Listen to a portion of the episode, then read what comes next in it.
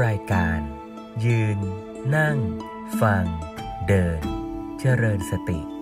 ภาวนาแบบผ่อนคลาย ผ่อนพัก รักษาใจ ให้โปร่งใส สุข เบา ด้วยพลังแห่งฉันทะ และธรรมะสมาธิ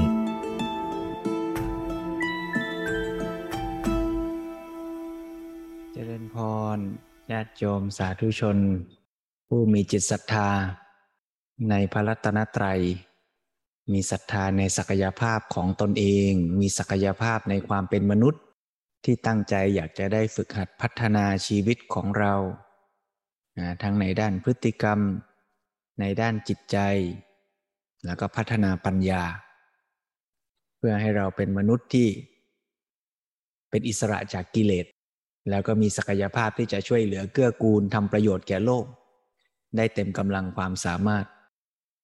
กระบวนการฝึกอย่างนี้เกิดขึ้นในทุกขณะของชีวิตนะโยมเนาะเราได้สดับตรับฟังธรรมะร่วมกันมา ตั้งแต่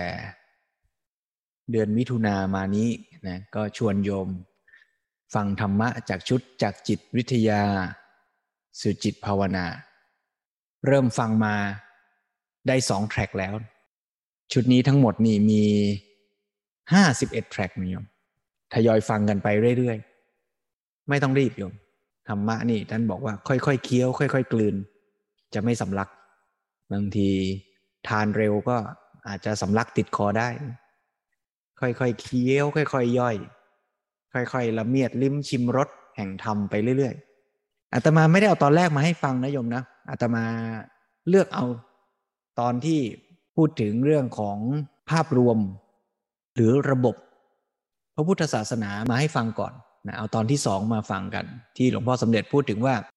ภาพรวมของพุทธศาสนาคือธรรมวินัยจำแนกแจกแจงมาเป็นส่วนของความจริงกับส่วนของภาคปฏิบัตินะแล้วก็พูดว่าธรรมะในภาคปฏิบัติก็จำแนกแจกแจงออกมาเป็นศีลสมาธิปัญญา พฤติกรรมจิตใจปัญญา แล้วเราก็ชวนกันว่าการพัฒนาพฤติกรรมจิตใจปัญญานี่เกิดได้ในทุกขณะของชีวิตเลยนะ ชวนกันทำไตรสิกขาชาเลนจ์ ทุกขณะเป็นโอกาสในการเจริญศีล เจริญสมาธิเจริญปัญญา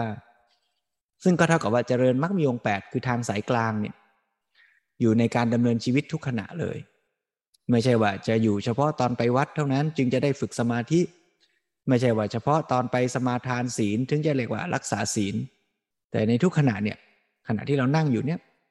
ศีลเราบริบูรณ์ไหมเรามีการรักษาสำรวมกายวาจาดีไหม ถ้าเราสำรวมกายวาจาดีเนี่ยย้อนกลับไปเช็คด้วยมรรคมีองค์แปดเนี่ยข้อสัมมาวาจาเป็นยังไงนะวาจาของเราขณะเนี้ยสัมมาวาจานี่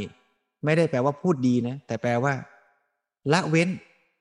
ไม่พูดโกหก ไม่พูดส่อเสียด ไม่พูดหยาบคาย ไม่พูดเพ้อเจ้อเพราะฉะนั้นเวลาเราไปเข้าคอร์สกรรมฐานเนี่ยปิดวาจาไม่พูด noble silence ก็เป็นสัมมาวาจานะ ขณะที่เรารู้ว่าเวลานี้ ในห้องประชุมเราควรจะรักษาความเงียบสงบเราไม่พูด อ่า นี่ก็เป็นสัมมาวาจา สัมมากรรมันตะล่ะ ขณะนี้พฤติกรรมกาย การกระทำของเราดีไหม สัมมาอาชีวะ เราเลี้ยงชีพด้วยความบริสุทธิ์ นี่ก็เรื่องพฤติกรรม ในขณะที่เรานั่งอยู่นี้สัมมาวาจา สัมมากรรมันตะ สัมมาอาชีวะ ก็ค่อยๆ พัฒนาฝึกไป ในด้านของจิตใจล่ะ ถ้าเรียกในแง่ไตรสิกขา ก็เรียกว่า สมาธิสิกขา เอาสมาธิเป็นตัวแทนเป็นตัวหลัก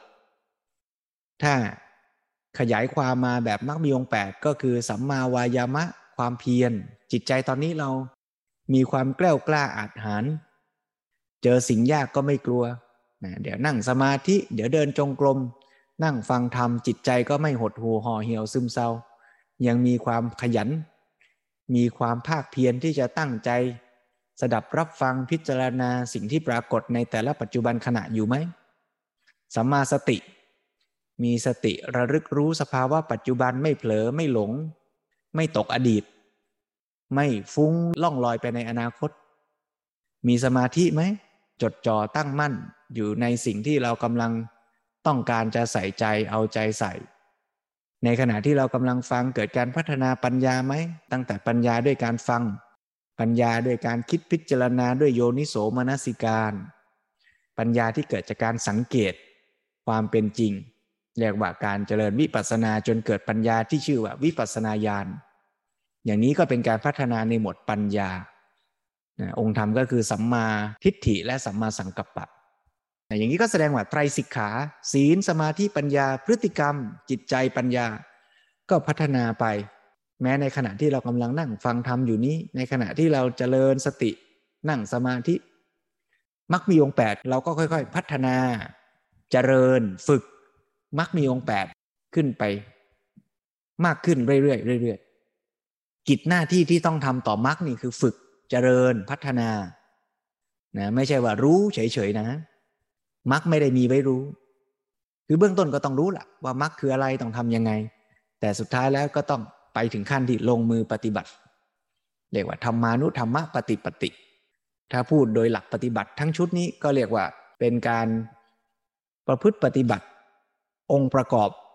ที่จะนำไปสู่การเป็นอริยบุคคล เริ่มต้นตั้งแต่เป็นพระโสดาบัน คุณธรรมชุดนี้นี่เรียกเป็นชื่อภาษาบาลีว่า โสดาปฏิยังคะ คือองค์ธรรมหรือองค์ประกอบ ที่จะทำให้พัฒนาไปสู่ความเป็นโสดาบันนะเริ่มต้นตั้งแต่การเข้าหากัลยาณมิตรเข้าหาบุคคลที่มีความรู้แหล่งข้อมูลอาจจะเป็นตำรับตำรา ขั้นที่สองก็สดับรับฟังธรรม ศึกษาอ่านฟังธรรมะนั้น ขั้นที่สามก็พิจารณาด้วยโยนิโสมนสิการ ขั้นที่สี่ก็คือลงมือปฏิบัติ ถ้าเรา พัฒนาฝึกองค์ประกอบอย่างนี้ เราก็จะค่อยๆเจริญ ศีลสมาธิปัญญาเพิ่มขึ้นเพิ่มขึ้น เอาละโยมคราวนี้ ในตอนที่สองเราก็เห็นภาพตำแหน่งข้อปฏิบัติในทางพระพุทธศาสนา แล้วก็เห็นว่าการเจริญจิตเจริญปัญญาเนี่ยก็เป็นส่วนหนึ่งในไตรสิกขานั่นเอง คราวนี้พอมาถึงตอนที่สามเนี่ยหลวงพ่อสมเด็จก็พูดเน้นย้ำไปในแง่ของความสัมพันธ์ระหว่าง การพัฒนาจิตกับการพัฒนาปัญญา ชี้ให้เห็นตั้งแต่ว่า จิตกับปัญญาต่างกันยังไงก่อน จิตเป็นเหมือนเวที เป็นเหมือนคุณภาพ ความมั่นคง ที่จะทำให้ปัญญามาทำงาน จิตที่มั่นคงไม่ซัดสายไม่วอกแวกไม่ซึมเศร้าเนี่ยคือจิต คราวนี้ในตอนที่จะฟังต่อไปในวันนี้เนี่ยนะเป็นช่วงสุดท้ายของแทร็กที่สามหลวงพ่อสมเด็จก็จะอธิบายวิธีการในการพัฒนาจิต กับวิธีการในการพัฒนาปัญญา วิธีการในการพัฒนาจิตเนี่ยก็เรียกว่าสมถกรรมฐาน วิธีการในการพัฒนาปัญญาเนี่ยนะก็อาจจะเริ่มต้นตั้งแต่การฟังการคิด อันนั้นก็ใช่ แต่เป็นปัญญาที่ยังไม่ใช่ภาวนามยปัญญา ยังไม่ใช่ปัญญาที่เกิดจากการรู้ประจักษ์แจ้งด้วยตนเอง ปัญญาที่จะเกิดจากการรู้ประจักษ์แจ้งด้วยตนเองก็ต้องเกิดจากการสังเกต สังเกตอะไรล่ะ ก็สังเกตสิ่งที่เป็นของจริงเป็นปรมัตถสภาวธรรม กระบวนการฝึกอย่างนี้เรียกว่าวิปัสสนากรรมฐาน เพราะฉะนั้นวันนี้ก็เป็นหัวข้อที่น่าสนใจนะโยมนะ จริง ๆ เราก็ได้ฟังเรื่องวิปัสสนากันมาพอสมควรแล้ว ถ้าใครได้ร่วมกิจกรรมยืนนั่งฟังเดินเจริญสติ กันมาตั้งแต่ต้นปี หรือถ้าท่านใดมีโอกาสร่วมกิจกรรมตั้งแต่ปีที่แล้วเนี่ยก็พูดเรื่องสมถกรรมฐานกันมาพอสมควรหลายกรรมฐานหลายรูปแบบเลย แต่ถ้าใครเพิ่งมาฟังไม่กี่ครั้ง หรือเพิ่งมาครั้งนี้เป็นครั้งแรกก็ไม่ต้องตกใจนะโยมนะ วันนี้ก็มาฟังด้วยกันนี่แหละว่าหลวงพ่อสมเด็จก็จะได้อธิบาย ชี้ให้เห็นว่าการฝึกจิตกับการฝึกปัญญานั้นเกี่ยวข้องสัมพันธ์กันอย่างไร ไม่ใช่ว่าอันไหนดีอีกอันนึงไม่ดีนะ ดีทั้งคู่ แต่ดีคนละแบบ เป้าหมายคนละอย่าง ส่งผลสัมพันธ์ส่งเสริมกันและกันด้วย เอาละโยม เพราะฉะนั้น ท่านไหนที่ยังไม่เคยฟังยังไม่ชัดว่าสมถะกับวิปัสสนาต่างกันยังไง ก็วันนี้เป็นโอกาสดีได้มาตั้งใจสดับรับฟังด้วยกัน ท่านไหนเคยฟังมาแล้วนะอาจจะเข้าใจถูกแล้วก็ฟังทบทวนให้ชัดเจน บางคนอาจจะเคยฟังมาแล้ว แต่อาจจะเข้าใจผิด คือไม่ใช่ว่าครูบาอาจารย์ท่านพูดผิดหรอกนะ ท่านอาจจะพูดถูกแต่เราเข้าใจผิด ก็เป็นได้นะนะ เพราะฉะนั้นฟังทำเนี่ยฟังซ้ำได้นะโยม ฟังซ้ำเราก็จะเข้าใจลึกซึ้งขึ้น ชัดเจนขึ้น ในสิ่งที่ยังไม่เข้าใจก็อาจจะเข้าใจสิ่งที่เคยฟังแล้วสงสัยไม่ชัดก็อาจจะได้ชัดเจนขึ้น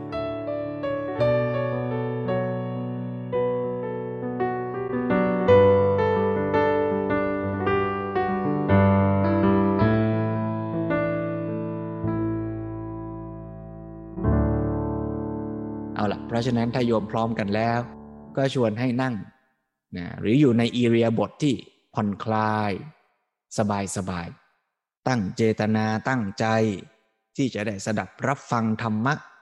จากหลวงพ่อสมเด็จพระพุทธโฆษาจารย์ ในหัวข้อเรื่อง ความสัมพันธ์ระหว่างจิตภาวนา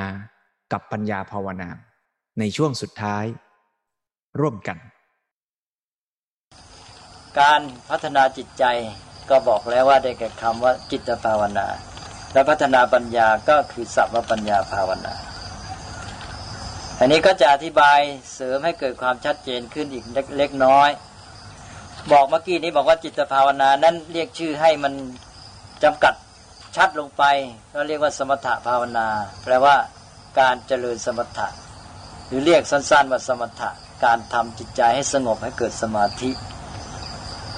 แล้วปัญญาภาวนาก็เรียกชื่อให้จำกัดลงไปว่าเป็นปัญญาในขั้นที่เห็นแจ้งความจริงของสิ่งทั้งหลาย ซึ่งเรียกว่าวิปัสสนา เรียกเต็มว่าวิปัสนาภาวนา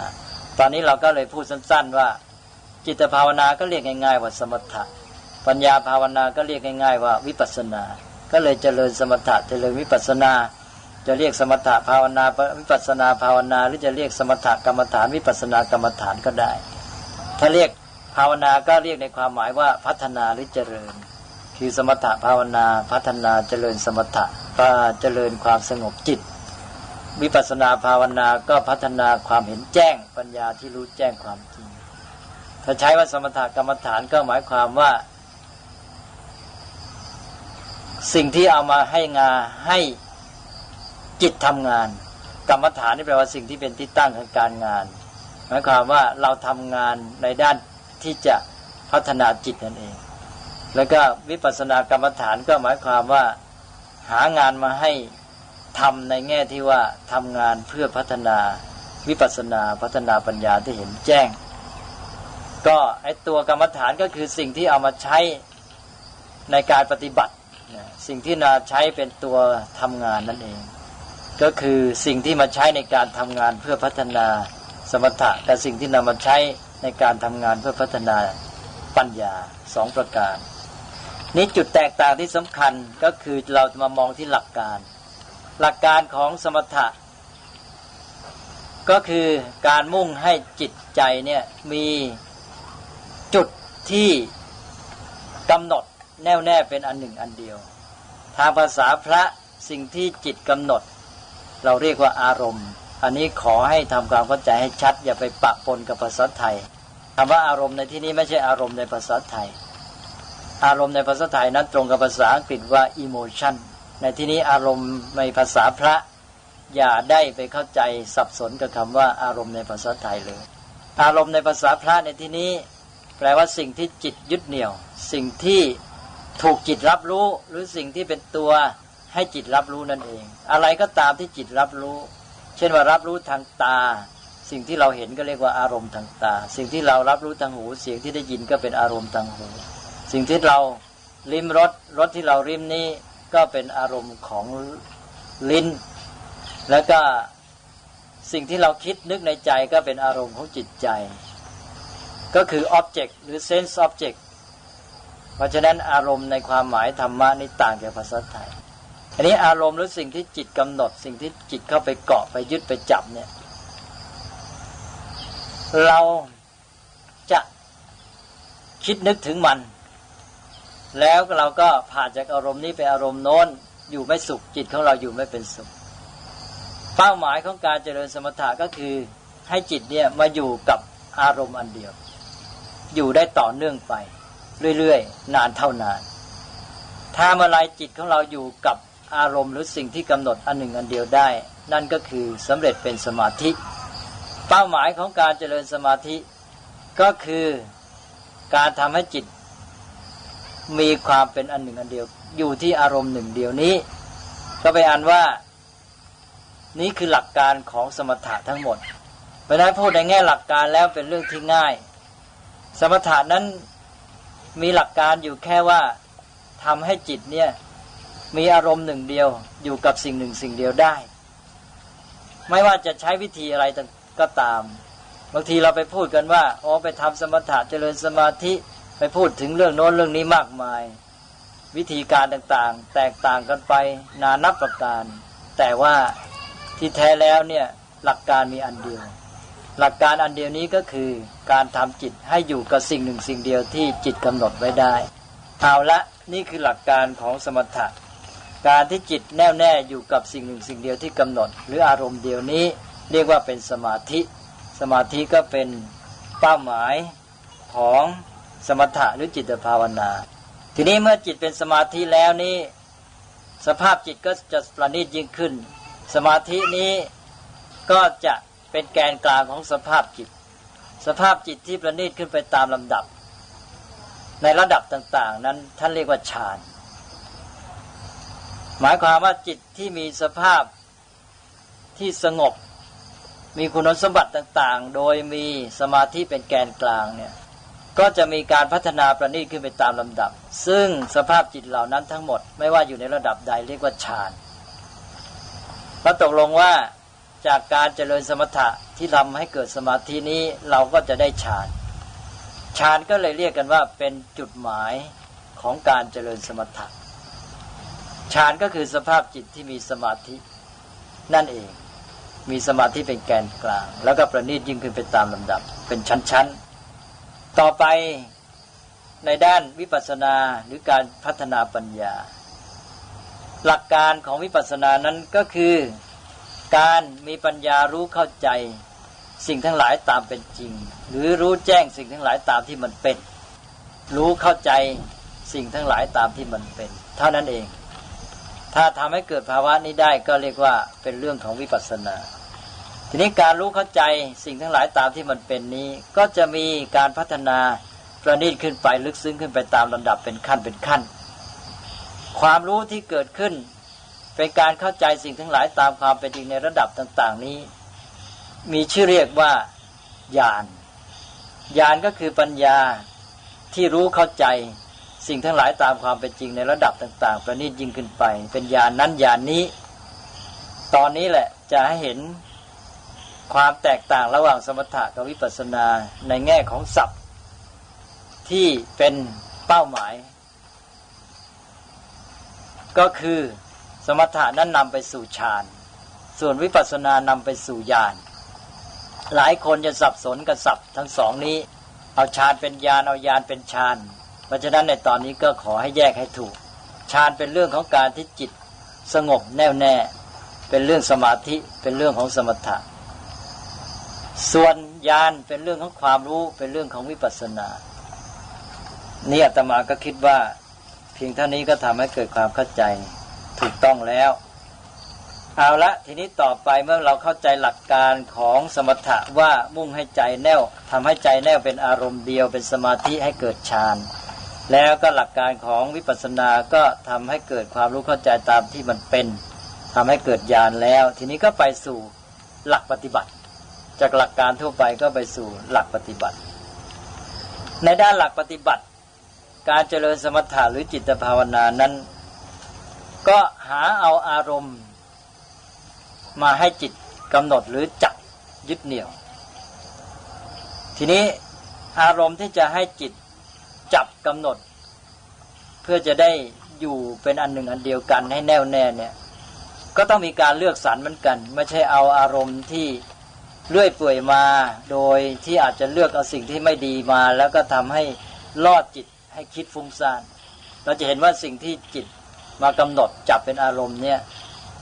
ถ้าก็เลือกไม่ถูกต้องเนี่ย แทนที่จะได้ผลดีเนี่ย จิตกับคิดฟุ้งซ่านวุ่นวายไป เช่นว่า อยากจะได้แล้วก็คิดปรุงแต่งไป คิดเพ้อฝัน เพ้อเจ้อไป หรือว่า บางอย่างมันรบกวนจิตใจทำให้ระคายเคือง ก็ทำให้เกิดความหงุดหงิดไม่สบาย เพราะนั้นอารมณ์นี้ก็เป็นสิ่งที่จะต้องเลือกสรรเหมือนกัน ก็หมายความว่าต้องหาสิ่งที่ว่าจิตมันจะอยู่ได้ โดยไม่มากระทบกระเทือนระคายเคืองจิต แล้วก็ไม่ลอดจิตให้วุ่นวายสับสนเพ้อเจ้อเพ้อฝันไป ก็เอาอารมณ์ที่โดยว่าเป็นกลางๆหรือเป็นสิ่งที่ดีงามมีคุณค่าทางด้านจิตใจนั่นเองทำให้จิตใจเนี่ย ได้เกิดความสงบขึ้นมา แล้วก็จะทำให้เกิดสมาธิแน่วแน่ หลักการในการเลือกหาอารมณ์ก็เป็นอย่างนี้คือหาสิ่งที่จะทำให้จิตใจเนี่ยเป็นกลางๆเป็นอย่างน้อยหรือว่าเป็นคุณค่าที่ทำให้ใจสบาย อยู่กับสิ่งนั้นได้ดี ไม่เกิดผลเสียอันนี้เพื่อจะให้เกิดความสะดวกท่านก็เลยจัดสรรอารมณ์มาให้สิ่งที่จัดสรรมาให้เป็นอารมณ์สำหรับผู้ปฏิบัติเนี่ยก็เรียกกันง่าย ๆ ว่ากรรมฐาน ก็คือสิ่งที่เอามาให้จิตทำงานหรือว่าที่ตั้งการทำงานของจิต ก็คืออารมณ์นั่นเอง อารมณ์ที่ท่านเลือกสรรไว้ให้เราเนี่ยมีสี่สิบอย่าง เรียกว่ากรรมฐานสี่สิบหรือจะเรียกว่าอารมณ์กรรมฐานสี่สิบอย่างก็ได้ แล้วเราก็เลือกเอาจากสี่สิบอย่างนี้มาใช้ ยกตัวอย่าง เช่นว่าระลึกถึงคุณพระพุทธเจ้า หรือการแผ่เมตตา หรือที่ใช้กันบ่อยก็คือการกำหนดลมหายใจ เอาลมหายใจมาเป็นอารมณ์ให้จิตกำหนด นี่แหละสิ่งเหล่านี้เรียกว่าอารมณ์กรรมฐาน หรือเป็นตัวกรรมฐาน ก็ไปอ่านว่าเอาอารมณ์ที่ท่านเลือกสรรไว้ให้เราแล้วนี่เพื่อความสะดวก เราขี้เกียจที่จะไปเลือกหาอารมณ์อื่น ก็เอาจากที่ท่านจัดไว้ให้สี่สิบอย่างเลือกเอา ก็มีวิธีเลือกอีกเราต้องให้เหมาะ กับพื้นนิสัยจิตใจ อันนี้ก็จะเป็นรายละเอียดที่ไม่พูดในที่นี้ก็ตกลงว่าให้เลือกมาอันหนึ่งละอย่างที่นิยมปัจจุบันนี้มักจะให้กันในการกำหนดลมหายใจ ก็เอามาอย่างหนึ่งแล้วก็เอาจิตกำหนด ให้จิตเนี่ยอยู่กับสิ่งนั้น เช่นอยู่กับลมหายใจนั้นไปเรื่อยๆ ไม่ฟุ้งซ่านไปในเรื่องอื่น ไม่ให้จิตลอยไปหาอารมณ์อื่นจนกระทั่งว่าจิตแน่วแน่ อยู่กับลมหายใจเป็นต้นนั้นแล้ว นั่นก็คือเกิดสมาธิขึ้นมา จิตใจก็จะพ้นไปจากกิเลสหรือความรู้สึกอะไรต่าง ๆ ที่ไม่ดีไม่งามที่จะรบกวนที่ทำให้ใจฟุ้งซ่านไปได้เอาแล้วนี่เป็นเรื่องของสมถะหรือจิตภาวนา ทีนี้ในแง่ปัญญาภาวนาหรือวิปัสสนา ก็มีหลักปฏิบัติ ในแบบที่ว่า แทนที่จะเอาอารมณ์อย่างใดอย่างหนึ่งมากำหนดอยู่ให้จิตอยู่กับอารมณ์นั้นเรื่อยไป แทนที่จะทำอย่างนั้นอ้าวไม่เป็นอย่างนั้นซะแล้วก็บอกว่าให้ตามดูรู้ทัน อารมณ์ทุกอย่างที่เกิดขึ้นในปัจจุบัน หมายความว่าประสบการณ์ของชีวิตที่เข้ามาทางตาหูจมูกลิ้นกายใจของเราเนี่ย มันเกิดขึ้นเราตามดูรู้ทันมันตามที่เกิดขึ้นในปัจจุบันขณะนั้นนั้นทีนี้ประสบการณ์ในชีวิตของมนุษย์นี่ก็มีมากมายหลายอย่าง ก็จัดได้เป็นหมวดเป็นประเภท อย่างที่ท่านนิยมจัดไว้ ก็จัดเป็น เรื่องที่เราจะเข้าไปกำหนดรู้ด้วยสติ ก็เรียกกันว่าสติปัฏฐาน คือสิ่งที่เป็นจุดกำหนดหรือเป็นที่ตั้งของสติ ก็จัดไว้เป็นสี่ประเภทเดียวกัน คือเรื่องของกาย เรื่องของความเคลื่อนไหวความเป็นไปทางด้านร่างกายนี่อย่างหนึ่งแล้วก็เรื่องเวทนา เรื่องของความรู้สึกสุขทุกข์นี่อย่างหนึ่ง แล้วก็เรื่องจิต สภาพจิตใจ จิตใจขุนโมฟ่องใส อะไรต่างๆ เหล่านี้อย่างหนึ่ง แล้วก็เรื่องสิ่งที่คิดนึกในใจเรียกว่าธรรมารมอย่างหนึ่ง ก็เป็นสี่อย่างสี่ประเภทเนี้ยก็เป็นสิ่งที่เป็นประสบการณ์ในชีวิตของเรา ที่ท่านจัดเป็นหมวดเป็นหมู่ไปแล้ว ซึ่งมันจะเข้ามาปรากฏ แก่จิตใจของเรา เราก็ตามดูรู้ทันมันตามเป็นจริง ตามที่เป็นปัจจุบันเกิดขึ้นในขณะนั้นนั้นนี่คือหลักการของวิปัสสนา เมื่อเราตามดูรู้ทันสิ่งเหล่านี้แล้วรู้เหตุตามเป็นจริงก็จะเกิดญาณในระดับต่างๆ อย่างที่กล่าวมาแล้วทีนี้ข้อสังเกตอย่างหนึ่งก็คือทั้งสมถะและวิปัสสนาหรือว่าจิตภาวนาก็ดีปัญญาภาวนาก็ดีเนี่ยจะต้องอาศัยสติ เป็นตัวนำหรือเป็นตัวเริ่มต้นในกันทั้งสองอย่าง อย่างข้อปฏิบัติในการเจริญสมถะหรือทำสมาธิเนี่ยจะมีหลายอย่างที่ลงท้ายด้วยสติ เช่น พุทธานุสติธรรมานุสติ มรณสติ อาณาปานสติ พุทธานุสติก็คือเราระลึกถึงคุณพระพุทธเจ้าธรรมานุสติระลึกถึงคุณพระธรรม มรณสติระลึกถึงความตาย อาณาปานสติระลึกถึงลมหายใจเข้าออก เอาจิตเอาสติมากำหนด ไว้กับสิ่งนี้ สติก็จะเป็นตัวนำแต่ว่าในสมถานั้นสติจะเป็นตัวนำเพื่อจะให้สมาธิมารับช่วงไป เพราะว่าสมาธิจะเกิดขึ้นได้นั้นตอนแรกสติจะต้องไปเริ่มก่อน เพราะสติเป็นตัวที่จะไปกำกับจิตไว้กับสิ่งใดสิ่งหนึ่งพอเรามีสติก็คือเราเอาจิตเนี่ยไปกำกับอยู่กับสิ่งใดสิ่งหนึ่ง ทีนี้ถ้าหากว่ากำกับแล้วไม่อยู่ก็คือไม่มีสมาธิ เราก็ต้องเอาสติมากำกับอีกดึงกันอยู่นั่นเอง ทีนี้พอกำกับดึงอยู่ พอมันอยู่แนบสนิทสมาธิก็เกิดขึ้น เพราะฉะนั้นสติก็เป็นตัวนำนำไปสู่สมาธิ การฝึกสมาธิจึงต้องนำด้วยสติ เอาสติมาเป็นตัวกำหนดกำกับจิตในเบื้องต้น แล้วก็เมื่อจิตแน่วแน่แล้วก็เป็นสมาธิ ทีนี้ด้านวิปัสสนาบ้าง วิปัสสนาก็ต้องอาศัยสติเช่นเดียวกัน อย่างในหลักสติปัฏฐานนี่ก็บอกว่า สิ่งที่เป็นที่ตั้ง หรือทำเป็นที่ตั้งของสติ ก็คือเอาสติเป็นตัวนำแต่สติในที่นี้ไม่ได้มุ่งที่จะนำให้เกิดสมาธิ คือสมาธิไม่ได้เป็นตัวเป้าหมาย แต่มันจะพลอยเกิดขึ้นมาเอง แต่ว่าไม่ใช่เป็นสมาธิที่ต้องเข้มข้นอะไร เพราะว่ามันไม่ใช่เป้าหมายของการเจริญสติในกรณีนี้ การเจริญสติในกรณีนี้มุ่งปัญญา เพราะฉะนั้นสติจะเป็นตัวนำเพื่อทำงานควบคู่ไปกับปัญญา ในวิปัสสนาสติก็จะเป็นตัวจับอารมณ์หรือกำกับคุมจิตไว้กับสิ่งใดสิ่งหนึ่ง เพื่อให้ปัญญาพิจารณา นี่ก็จะเห็นความแตกต่างระหว่างสมถะกับวิปัสสนาว่าสมถะนั้นสตินำส่งต่อให้สมาธิเกิดขึ้น แต่ว่าวิปัสสนานั้นสติเป็นตัวส่งต่อให้แก่ปัญญาที่มาพิจารณารู้เข้าเข้าใจความจริงต่อไป อันนี้ในแง่ผลผลสูงสุดการเจริญสมถะหรือจิตภาวนา สมถะหรือจิตภาวนานั้น เมื่อทำให้เกิดสมาธิขึ้นได้จนกระทั่งเกิดฌานขึ้นมา จิตก็จะ สงบผ่องใส พ้นจากกิเลสพ้นจากความทุกข์มีความสุข แต่เป็นสภาพที่มีอยู่ได้ชั่วคราว ภาษาพระเรียกว่าดับทุกข์ได้ชั่วคราว มันไม่ถาวรไม่ยั่งยืน เป็นเหมือนกับกดหรือข่มเอาไว้ เป็นการดับทุกข์ดับกิเลสด้วยการกดหรือข่มไว้ ท่านเปรียบเทียบเหมือนกับว่าเอาหินไปทับหญ้าเพราะเอาหินออก หญ้าก็จเจริญงอกงามขึ้นมาได้ใหม่ทีนี้การใช้วิธีของสมถะก็เช่นเดียวกัน กิเลสและความทุกข์นั้นยังอยู่ เวลาเราอยู่ในสมาธิอยู่ในฌานก็มีความสุขมีความสงบ จิตใจสะอาดผ่องใส แต่ว่าเมื่อไรออกจากสมาธิเมื่อนั้นมาอยู่ในชีวิตประจำวัน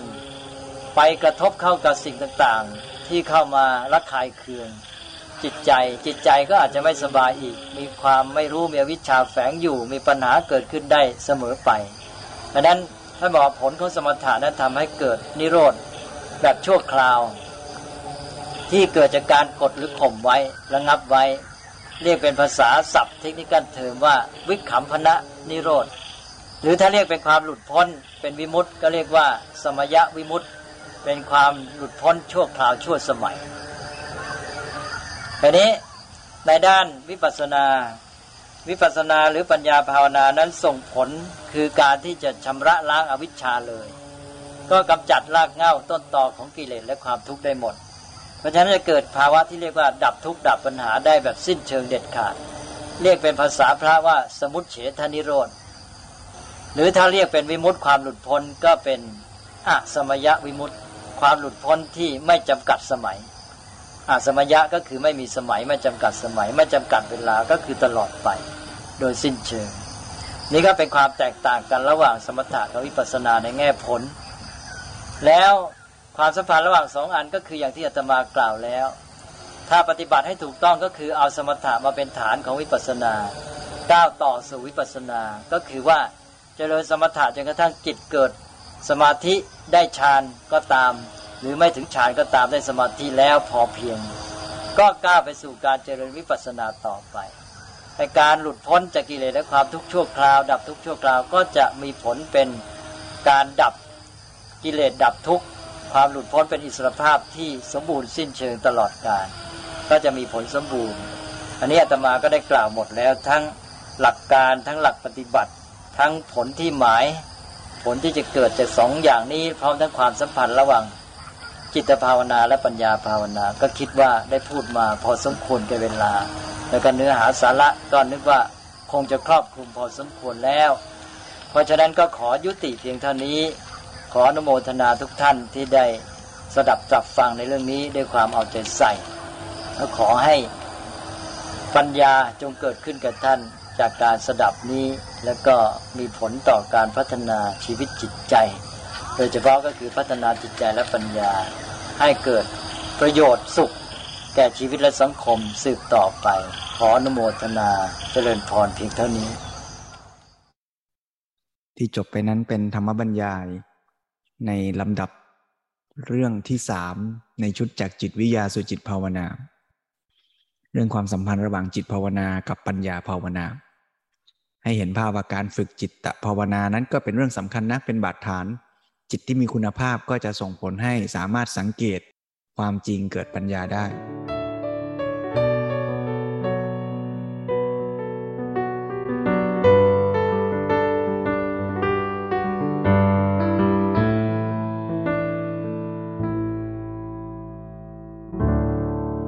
เป้าหมายของการฝึกจิตภาวนาหรือการฝึกสมถกรรมฐาน หรือจะเรียกว่าสมถภาวนาก็คือให้จิตนิ่งแน่วมีกำลัง อยู่กับสิ่งใดสิ่งหนึ่ง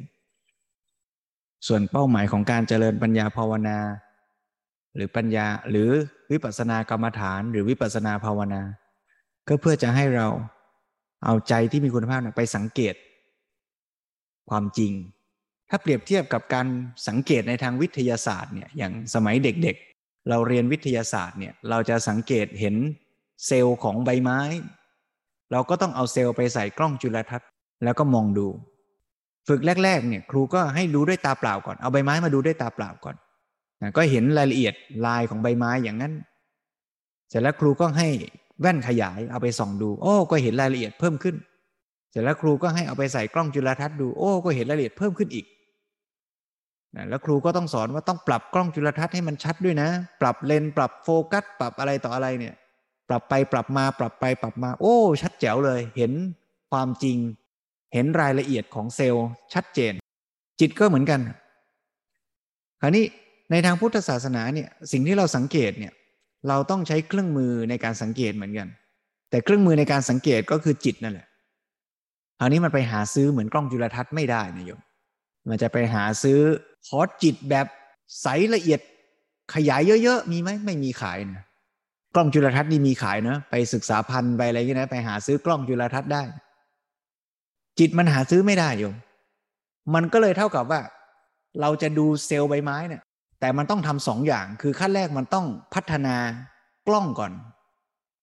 แล้วจึงเอากล้องไปส่องดูเซลล์ มันเป็นงานสอง step ตัวการฝึกสมถะคือการทำกล้องทำเครื่องมือสังเกตคือจิต จากเดิมมันเบลอเบลอมัวมัวมันซัดส่ายมันไหวไหวมันไม่นิ่งอะก็ต้องทำกล้องให้นิ่งก่อน โฟกัสให้ดี ในแง่ของจิตก็คือฝึกจิตจากจิตที่ฟุ้งซ่านซัดส่ายให้มันนิ่งหน่อย ปรับโฟกัสให้มันนิ่งแน่วอยู่ที่จุดเดียวเลย เสร็จแล้วขั้นต่อมาก็เอาจิตนั้นไปสังเกต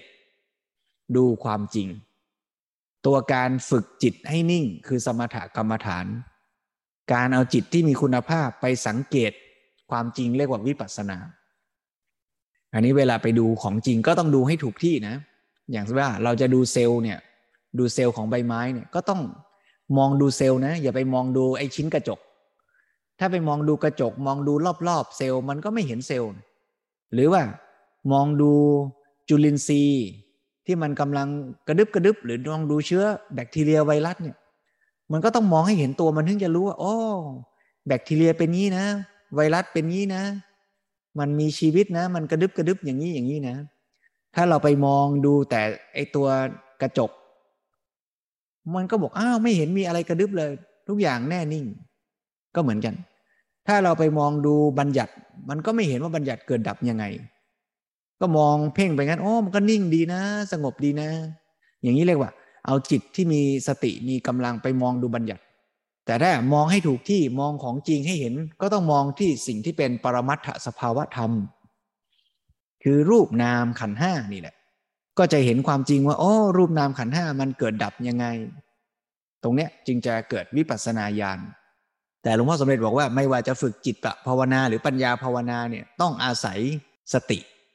เป็นบาดฐานสำคัญ สตินะจะฝึกสมถะก็ต้องใช้สติ คือมีสติไปกำหนดรู้สิ่งใดสิ่งหนึ่งให้ต่อเนื่อง จะฝึกวิปัสสนาก็ต้องมีสติไปสังเกตรูปนามปรมัตเพราะฉะนั้นใครที่รู้สึกว่าจิตใจยังวุ่นวายซัดสายสับสน ไปฝึกวิปัสสนาเลยรู้สึกแหมมันสังเกตยากเหลือเกินก็อาจจะฝึกสมถะก่อนสักหน่อย พอจิตมีกำลังมีความตั้งมั่นดีแล้ว เป็นสมาธิชั่วขณะสมาธินิด ๆ หน่อย ๆ ก็พอเป็นบาดฐานในการที่จะเอาไปสังเกตรูปนามขันห้าได้ละ ใครที่จิตยิ่งมีกำลังนิ่งแน่วสงบดีก็ยิ่งเหมือนกับมีกล้องจุลทรรศน์ที่มีคุณภาพดี ก็ฝึกวิปัสสนาได้ก้าวหน้าสำเร็จได้ดี แต่ถ้านิ่งแน่วอยู่แล้วไม่เอามาเจริญวิปัสสนา ก็กลายเป็นช่างทำกล้อง แต่ว่าไม่ได้เอากล้องไปส่องดูอะไรนะก็ไม่เกิดปัญญา สุดท้ายก็เริ่มที่การฝึกสตินี่แหละ เพราะเป็นบาดฐานสำคัญ ในการพัฒนาทั้งฝั่งจิตและฝั่งปัญญา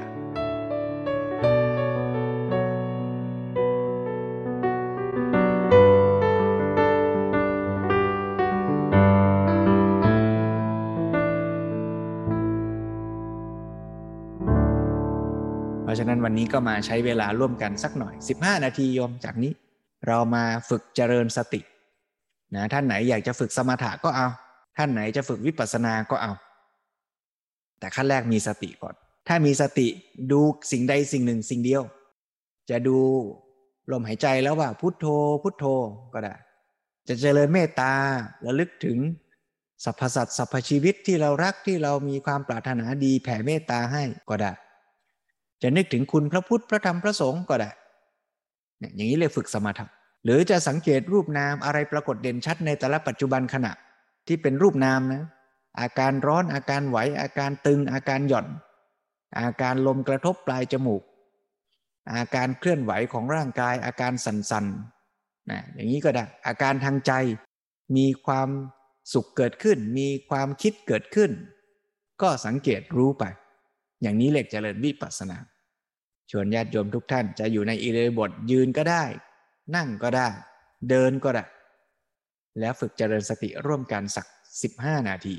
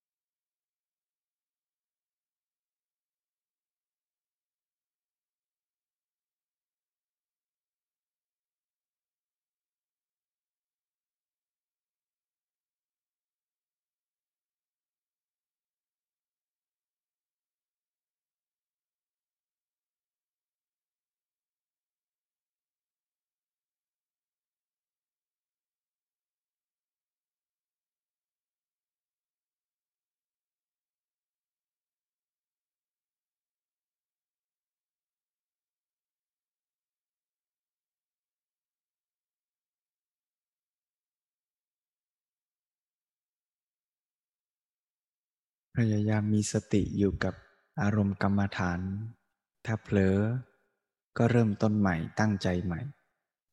สังเกตโดยไม่เกรงไม่เพ่งจนเกินไป สังเกตอารมณ์กรรมฐานอย่างใดอย่างหนึ่ง เป็นการฝึกสมถะ สังเกตสิ่งที่ปรากฏเป็นปัจจุบันขณะ ที่เป็นรูปนามตามเป็นจริง ก็เป็นวิปัสสนา ในการฝึกวิปัสสนาก็อาจจะมีอารมณ์หลักอย่างใดอย่างหนึ่ง เช่น สังเกตอาการตึงหย่อนที่ท้อง และเมื่อมีอะไรปรากฏเด่นชัดก็รับรู้สิ่งนั้น หลักสำคัญคือรับรู้รูปนามขันห้าที่ปรากฏเป็นปัจจุบันขณะตามความเป็นจริง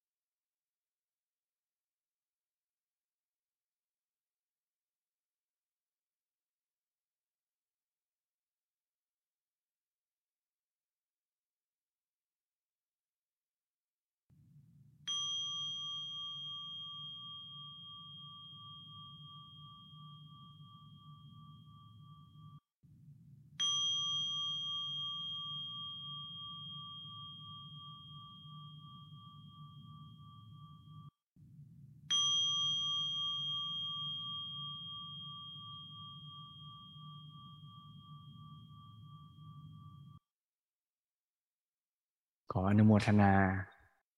ทุกท่านขอให้รักษาใจที่เป็นกุศล ประกอบด้วยสติเช่นนั้น ค่อยๆคคลายจากอารมณ์กรรมฐาน รับรู้ สภาวะ รอบๆทั่วๆ รับรู้การได้ยินเสียงนี้ รักษาใจที่ดีงาม แบ่งปันใจที่ดีงาม นั้นระลึกว่าเราจะตั้งใจ ใช้ชีวิตของเราให้ดีด้วย แล้วก็จะตั้งใจทำให้ผู้คนรอบข้างสรรพชีวิตมีความสุข ที่มีความทุกข์ก็ขอให้พ้นจากความทุกข์ เราจะตั้งเจตนาช่วยเหลือเกื้อกูล ทุกสรรพสัตว์สรรพชีวิต เรารักตัวเราเราก็จะรักพ่อแม่ผู้มีพระคุณ รักทุกสรรพชีวิต แม้บุคคลที่ล่วงลับจากไปแล้ว ก็คือเพื่อนร่วมในสังสารวัตนี้ เราก็จะตั้งเจตนาให้ท่านได้มาร่วมอนุโมทนา กับบุญกุศลความดีที่เราทำกับการเจริญไตรสิกขาในทุกขณะของชีวิตเป็นเรื่องที่น่าอนุโมทนา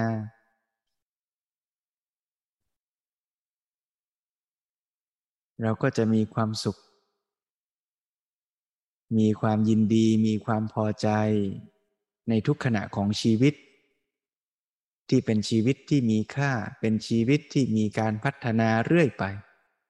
ก็ขออนุโมทนาทุกท่าน ยืน นั่ง ฟัง เดิน เจริญสติ ด้วยพลังแห่งฉันทะ และธรรมะสมาธิ